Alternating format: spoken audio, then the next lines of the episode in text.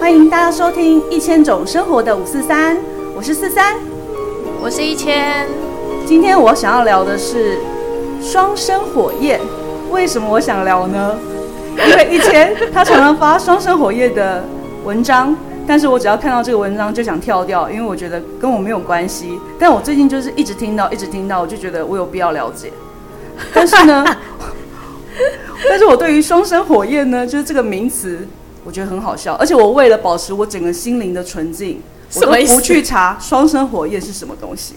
我今天就是要完全就是用问的。好，因为我我有去查双生的意思。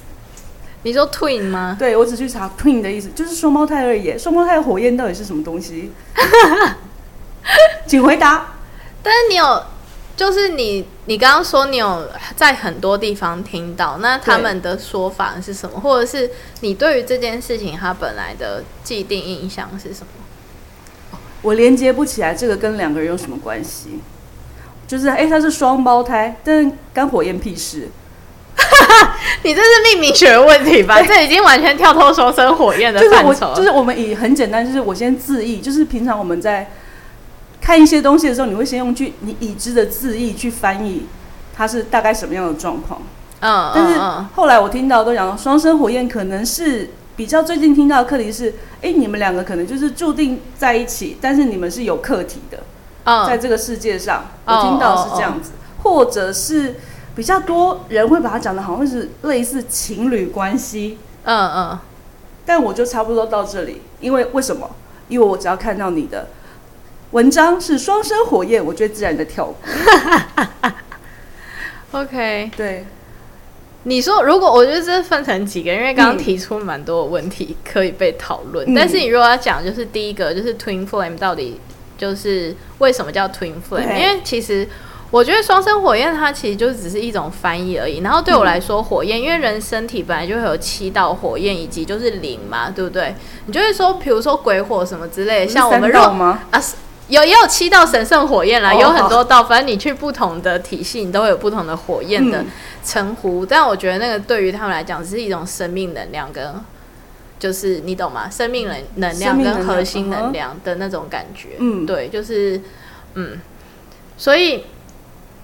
应该这个命名是这样来的。Oh. 那 twin 的话，其实讲的就是两个人的相似性。嗯，对。但是我觉得要看你要把事情讲的有多复杂，因为双生火焰跟双生灵还有双生光，说实在，这些东西它都是在灵魂的层次里面，就是是在灵魂的世界里，这是我们没有办法用很科学的方式去证实。嗯，所以你也很难证实说 A 跟 B 到底是不是双生火焰，或者是它到底就是它。他们的形式、嗯、以零的互动形式来说会怎么样子？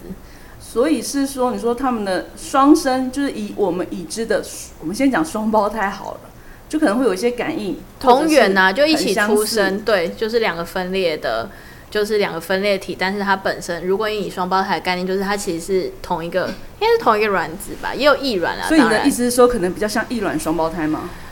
我觉得真正的双生火焰比较像异卵双胞胎，嗯，可是也有一些是双生灵跟双生光，它是同卵双胞胎。哦，对，就是其实有几个层次啦。就是如果你以灵魂世界来讲的话，就是以感情好了，嗯，就有分成。不同种的关系，嗯、坊间来说的话，就分成三种，一种是双生灵，嗯、就双生双生火焰，然后再来是灵魂伴侣，嗯，然后再来是业力关系。对，业力伴侣就是大家其实普遍来说，如果你讲到双生火焰的话，它其实分成这三种，嗯，但是呢。我觉得这是翻译上面，以及就是在亚洲社会里面，就是很简化的一种说法。嗯，因为其实包含像你要看灵魂家人好了，嗯、就是光是我们在人类的家人，我们都还有分近亲、远亲、直系亲属、旁系亲属，就是这么复杂的概念。对，对，但是。因为我们为了要可能要符合某一种现象，或者是你没有要把事情讲的那么清楚，或者是你也无法把事情讲得那么清楚，因为你无法用科学去证实的情况下，所以就会很简化为这就是双生火焰。嗯，然后就大家就会对双生火焰有一个集体意识之下的一个框架，觉得哦，这就一定是情侣关系，一定是什么。可是我觉得这些所有的看法，它都是基于基于一种就是我们对于这件事情的想象而把它对进去。哦、嗯，对，就是直到你真的可以拥有灵性，可能通灵或者直觉力，你打开到一定程度的时候，嗯、就是。也不能说它到底是不是真正的双生火焰，嗯、而是说就是它真正会相应带来课题，以及它跟其他的灵魂关系不同的那种能量上的现象才会被你看到。哦，对对。但是你如果要讲，就是可是刚刚讲了两点，就是第一个就是讲到说这是不是一定是情侣关系嘛？对，不对？嗯，我觉得这很微妙。就是我觉得情侣关系呃是最容易被发现的双生火焰。哦、嗯，对，比如说你。因为双生火焰它有几个特性，嗯、一个是镜像，就是这个人他跟你很像，嗯，对，你可以很轻易的理解他，是对。但是有分两种，一种是他跟你是很相似，另一种是相反，嗯、但是同样课题。哦，对，比如说一个人极度乐观，一个人极度悲观，是、嗯，但是你们两个其实不知为何，你还是可以理解他的悲观是何来。嗯、哦，对，他也可以理解你的乐观是何来，就是很容易可以理解对方。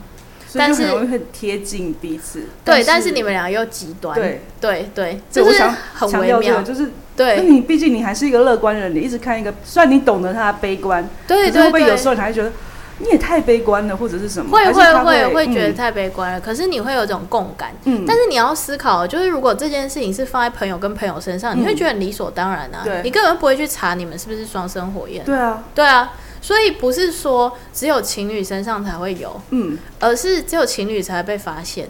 哦，因为其他的关系有可能散了就散了，没差。对，他不需要有任何在更深层意义上面的承诺形式出现。类似结盟吗？不用歃血为歃血为盟。我是你的双生火焰。对，所以其实张飞他们是三生火焰。讲什么？三国最棒的火焰。三国火焰就是神经病。对，就是类似啦，嗯、真的，我觉得是这样，没错。哦、对，然后这是情侣部分，嗯、然后再来是双生火焰，是不是一定会在一起？对，我觉得它有分两种，其实包含我们在我们的灵魂安排里面，我们都会有分两种意志。是。呃，当然好，还有分好几种啦。可是主要有两种。对，先讲主要。对，先讲主要，其他就算了，我们就不讲那么深。对，就是一个是自由意志，就是我们个人。对。另一个是神圣意志，神圣意志就可能其实也是灵魂，但是就是我们灵魂因为出生前都会有一些灵魂蓝图嘛。对。就我们讲好，我们可能有一些要完成的共同的事情，以及共同的意图。嗯。对。是哦，对你讲那个共同意图，可是有时候他们的意图都课题都蛮难的。其实我因为我是有看一本书，然后我真的忘记那，可是我觉得他选择的那一个方式还蛮辛苦的。只有男的会被发现啊，一样啊。哦，啊，你很简单，你就顺顺利利结婚，谁管你是不是双生？我就快乐跟我爱的人在一起就好，我根本不会往灵性的道路去探究。我觉得是这样哎、欸，因为就像很多人会问我说，世界上很多双生火焰嘛，嗯、我就是很无奈跟他们说，没有啊，啊我就是双生火焰疗愈师，我看到的当然很多啊。对啊，对啊，就有点像是你如果去治疗某一些心理疾，你是心理医生，你就会看到很多很多忧郁症、抑郁症什么。对啊，对啊，可是不代表这世界真的有很多，而是这些人反正就都会汇聚到我面前。哦、对，我觉得很多时候其实多不多，或者是别人的故事，其实没有那么重要。就是其实它比较多是你自己遇到的时候，嗯，会就是发生什么样子的课题，以及对你自己的人生产生什么影响。但是我自己对于其实那呃，就是我们刚刚讲双生火焰灵魂伴侣以及业力业力伴侣的名词，嗯，其实我觉得那都只是现象而已，它不代表灵魂关系，因为。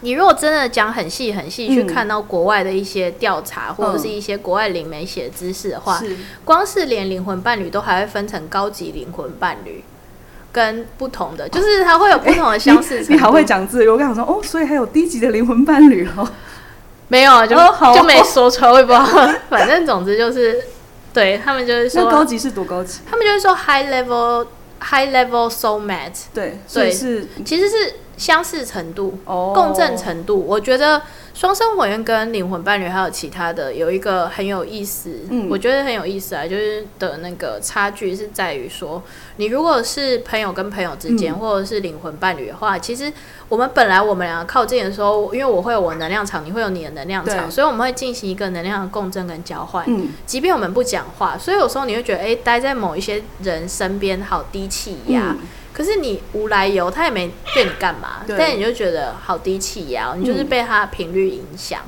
会、嗯，对。但是双生火焰之间的这种影响是会，就是跨越时间跟空间的距离，就是即便他跟你处在不同的城市，嗯、有一些他的状况还是会影响到你，就是可能他。他的对方会没来由的就感觉到他当时的一些情绪，类似这样。对对对，你会突然觉得，哎、欸，好像有一些情绪不是你自己的，嗯、或者是你会没来由被影响。哦、对，可是我觉得这个也很复杂，对，因为其实光呃要分辨是一个很长的课题。我会建议大家，就不管你别人是不是跟你说对方是双生火焰或者怎么样，即便我自己是双火疗愈师啊，嗯、我都觉得你别真的是不要带入太多。因为很多时候我们会透，就是比如说，我们觉得这个不是我的情绪，对。可是你要去思考一件事是，如果你真的没有这个情绪，你是不会被共振的。嗯。哦。对，所以它其实只是用来提醒你，你很内源的课题是什么，嗯，的一种方式，是，只是让你找到一个理由。哦。对。很像，就像照镜子啊！你平常你不站在镜子面前的时候，你不会发现。可是双生火焰就是遇到的时候，它就很像自动就会有个镜子在你面前的概念。嗯、但是你看到的还是你自己，并不是别人。哦，对，所以也没有一定要在一起的这件事，嗯、因为这本身它的目的就不是在一起。那它的主要目的是，你要看你的神圣意图，因为我们刚刚讲神圣意图跟个人意志嘛。嗯、对，你要看你的神圣意图里面到底你们两个要推进的是什么。嗯、大部分都是灵性的成长。好，那你说他们就是神圣意图这件事情，那神圣意图这件事情如果没有接触，我可以说如果没有接触灵性的人，其实基本上也不会碰到双生火焰的课题，他不会发觉，他不会发觉，所以他。当他发觉到双生火焰的时候，其实他们会自己找到他们当时在可能出生的时候，他们下的那个蓝图的一些意图吗？不一定会探索到那么深。嗯、我觉得很多事情它自然而然的发生，但是因为我自己对于灵性来讲的话，嗯、就是其实你要到你可以去觉察这么细的事情，那个其实已经某种程度你已经要开始做灵性工作的人才会，就是真正拥有光工作的使命。成为灵媒或者什么的，嗯、才会开始探究到那一块。不然，我觉得一般人其实光是照看自己的情绪，就要花人蛮多的时间。对，对啊，所以就是还是专注在你去处理你自己的情绪，还有把你自己的人生处理好。好，那我可以问一个事情吗？可以啊，就是如果说我们就专注在自己身上，对。然后，因为其实我如果，那我干嘛要找双生火焰？不用找啊。那为什么有些人要一直找？我觉得很多时候是基于一种匮乏吧。哦。因为是。对于双生火焰的想象，嗯、因为他会觉得这连接是不断的。嗯，对。那当你很没有安全感的时候，你就会想要去抓，或者想要去保证有一个人不会离开，所以就会一直去追逐那个合一的结果。哇塞！为什么把自己搞这么累？因为匮乏。呃，我觉得，但是本来人就是群居的动物啊，一个人快乐跟两个人快乐是不一样的。是啦，对啊，就是其实不管，而且坦白来说，不管是不是双生火焰，或是灵魂伴侣，或者是业力伴侣，其实我们在会相遇的时候，它都会有一些要相遇的原因，只是你是用什么角度去看它而已。哦，对啊，那很就是业力跟缘分是同一个词，但业力就是就是正反面，对。对啊，可是缘分也是你上辈子欠啊，只是是可能是他欠你，哦、对对对，对，对，对。啊。但是你以公平性来说，就是同一件事啊。如果以公平性来说，我宁愿是对方欠我，那你比较轻松。可是这样很多人就会想要还你，那你会有很多负担啊，会有很多你可能在这一次你根本不想要给予，最后变成情绪勒索也有可能啊，变道德绑架。对，所以那都只是你这一世你要选择什么样子的生活，跟不同的形式去跟人互动。但是我其实觉得。就像我说的，就是这三种都是现象而已。双、嗯、生火焰在一开始其实都很很像业力伴侣啦。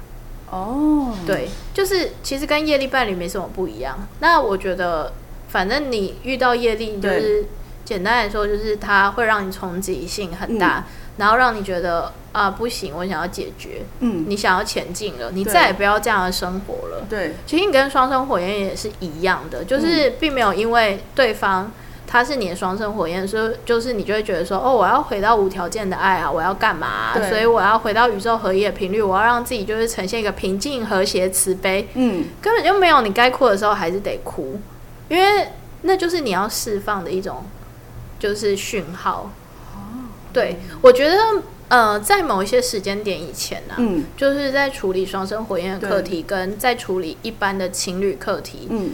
大部分百分之八十是一样的。哦，对，其实差异性不大，我觉得差异性不大，嗯，对，但是时机有差，因为双生火焰会有所谓的，因为我们刚刚讲神圣意图嘛，所以会有所谓的神圣时机，对，就是那个神圣时机是在双方准备好的时候，就你们才会再度相遇。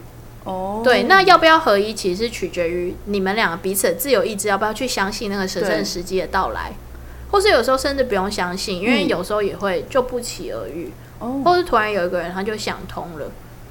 所以最终虽然我们有一个神圣意图，但是其实最终决定的还是你的自由意志。我觉得要去相信，就是、嗯、如果神圣意图它是你的灵魂意志，那我们要做的事情其实就是把我们的。大脑表意识去对齐我们的灵魂，嗯、其实就是我们自己本身要去对齐我们的灵魂哦意志啊。所以就是大家如果要一开始就是要，我们就一开始要一直去那什么修炼我们自己。对啊，其实就跟我们找找我们的。灵性使命一样啊，对，其实有时候根本没那么复杂。很多人就会问说：“我的灵性使命是什么？我的灵魂使命是什么？”我觉得“使命”这个词，嗯，其实太大了。嗯，对啊，简单来说就是你在这个当下，你做什么事情开心，嗯，对。只是说双生火焰，它会牵扯到另一个人的意志，你会很难相信这个人他现在就是长这样，他要怎么改变？嗯，哇塞，这个差别而已。嗯、可是其实本来就不需要管呐、因为就像你会找到你的快乐一样，嗯、只要他也在找到他快乐的路上，那你们俩就会走向一样的神圣意图。哦，我理解。对，所以双生火焰某种程度，我觉得是有点被污名化了，哦，或是被误解。应对应该是你，你可能讲说误解，对，我觉得被误解，对当然污名化也有，因为我也会因为我做双生火焰这个，嗯、就是得到蛮多的，嗯、呃，批判吧，应该是这样说，类似类似像是某种隐性的攻击吧，比如说他们就觉得你执念很深啊，嗯、或者什么的，其实我也不否认啊，嗯、因为我就在追寻我认为的。真相，我觉得还在我探索的过程，所以我本身人就会有一些执着。你觉得如果没有执着跟挂念的话，你应该觉得没意思。有时候，很多时候你的灵魂就会直接回去宇宙，你要在这里干嘛？就是我就是身为人来体验这件事情，它本身所带来给我的感受跟改变，还有我的情感的波动。对，对我，所以我也不否认，是对，只是会觉得烦啦。对啊。因为毕竟是批判啊，或者不是？我觉得凡是会想说，大家其实都过好自己的生命历程，你管对方是不是遇到双生火焰？哦，对啊，对啊。而且我觉得有时候你讲的匮乏，有可能是，比如说你听到身边的朋友说：“哦，我找到我的双生火焰了。”然后你就忽然想说：“那我呢？”然后就开始想自己没有这件事情，可能会觉得很珍贵或很棒吧，因为双生火焰只有一个啊。对啊。然后你会觉得你好像找到那个 the one，就是那一个唯一，你必须找到的那一个。可是根本没有必须啊，嗯，只是你想要体验什么。是。嗯，哇，没错。所以我觉得，大家就是去做自己快乐、自由意志的事情就好了。对他该来就会来了。对啊，对啊，对我觉得是这样啊。就是即便你自己，不管你有没有遇到，嗯、或者是你是走在这条道路上，或者你是在跟你的灵魂伴侣在一起，其实我觉得他很多事情，它本质上都是你在追求快乐的过程。对，对啊，所以就是不用因为你就是不管你是走在哪一个旅程上，你就是去想在这个过程中，什么是你要，什么是你不要的。对。在这个过程中，什么是你要的，什么是你不要的？其实也不一定是双生火焰，是在我们整个人生里面，不是还有包含情感关系里面，你想要怎么被对待？Okay. 对，因为你就会，因为像像像你刚刚有说到，就是你会发现很多双生火焰的课题都很难。嗯、对对，可是其实很多事情都没那么难，是人的决定的问题。嗯、对啦。嗯，是啦，就是那个难，其实都是自己想要，对对对对，就觉得麻烦，或者是想说算了，不要做。对，就比如说有一些，就像最复杂的就是在在可能在地球里面最复杂的就是就是情感关系，比如说多角，对。这种难。但是你不管你是处于哪个位置，就是如果你是处于在关系里面，但是劈腿方，对，那其实就是你想要去体验那种拉扯。对对啊，你想要去透过这种拉扯来去证明什么叫做爱，还是取得某一种开心的感觉、刺激感？其实也是无法选择的课题啊。你是说，就是对他们两方来说都是没有办法选择的课题吗？就是没有，就是对于那一个劈腿方，哦、如果你是在关系选择的那对选择的那一方，对，你会用一些你的方式，就是觉得哦，好像两个都可以保持，一个是朋友，一个是干嘛的？哦，对。一个是朋友，一个是婚姻，这样对，对啊。然后你如果是我们称为第三者对的话，那你其实就是你觉得你自己不配得完整的爱，对。哦，嗯，都是选择，都是选择啊。那如果说这样子的关系，比如说 像也会有一些关系是，即便不是双双生，也会有开放式关系嘛。对，可是就是我们对。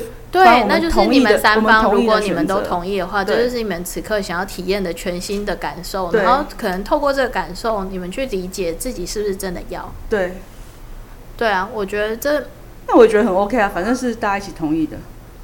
如果它影响范围不大，对，对。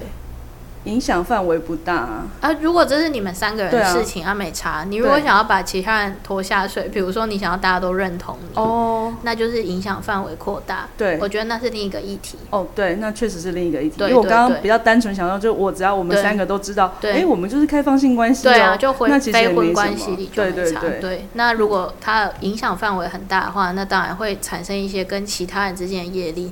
啊，你如果是本身只是三个的话，就你们三个的事啊。对啊。对啊，对啊，嗯，所以也无所谓伤害不伤害啊，你们已经讲好了，即便你们心里其实有受伤，但是这也是你们决定要受伤。对对对，对啊，就是你心里有疙瘩，但是也是你跟他讲 OK 的，对。对啊，对啊，对啊，所以其实就是你自己在那个过程里面，你去再深入透过真正体验的过程里面去感受你真正要的是什么。因为我觉得人都是这样啊，就是我们很难完全百分之百去同理对方的想法，直到我们真的做了。对对，所以有些时候就只是做了，就看你要不要去体验而已。就是我同不同意这个体验，毕竟我要同意的体验，我才会知道我自己真正的感受，或者说我干脆拒绝，因为我就知道我不行。对，或者是说以一个最小的影响范围里面去体验这件事。嗯、最小的影响范围，怎么抓最小？你告诉我。就 这个要录下一集吧。好啦好啦好啦，可以啊，你可以录双火多角一体啊。可以可以可以啊，我可以跟你们聊。我可以可以，我什么叫最小？对对，我想说什么叫最小这件事情有点难定义。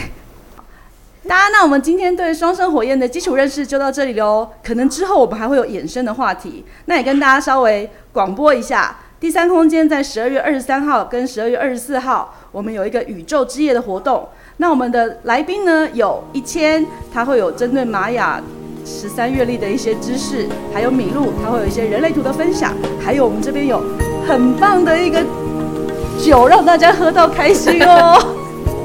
希望大家可以赶快来第三空间报名，拜拜，拜拜。